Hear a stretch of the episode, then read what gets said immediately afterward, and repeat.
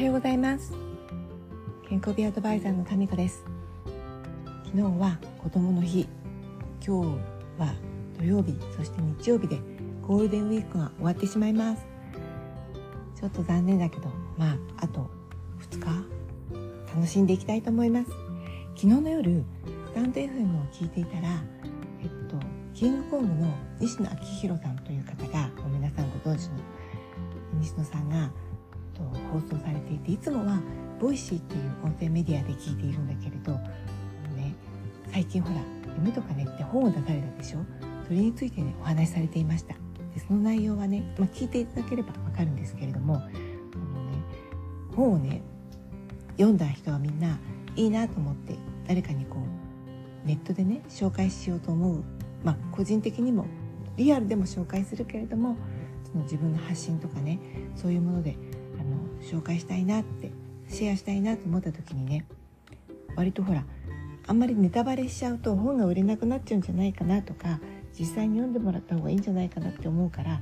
かなかね突っ込んだところは言えないけれどっていうふうなことを質問された方がいたらそれに対してねいやいやどうぞどうぞもうネタバレ全然 OK なんならその本のねページのスクショも OK どうぞどうぞどんどんやってくださいってあ僕それ言ってなかったね。ごめんね。今度ちゃんと言うねっておっしゃったんですね。おすごいとか思ってなんかその太っ腹って感じなんですけどもちろん西野さんもね本を売れた方がすごく嬉しいけれどでもそれよりもままず何より目的はこういう考えがね子どもたちに知れてそしてあのみんなね学んでほしいってそういうことが大きいからもうどんどんどんどんもうネタバレでも何でもいいからねあのシェアしてくださいって言われていて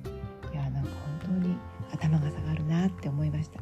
それでねそれと同時によくほら小学校とか中学校で課題図書ってあるじゃないですか。であれに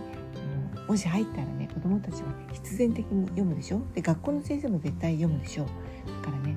ああいう課題図書になるにはどうしたらいいかなって思われていてもしこれ聞いてくださる中でねそういう課題課題図書に選ばれるのはこういう方法ルートがなんですよってご存知の方がいたらどうぞ西野さんに教えてあげてください。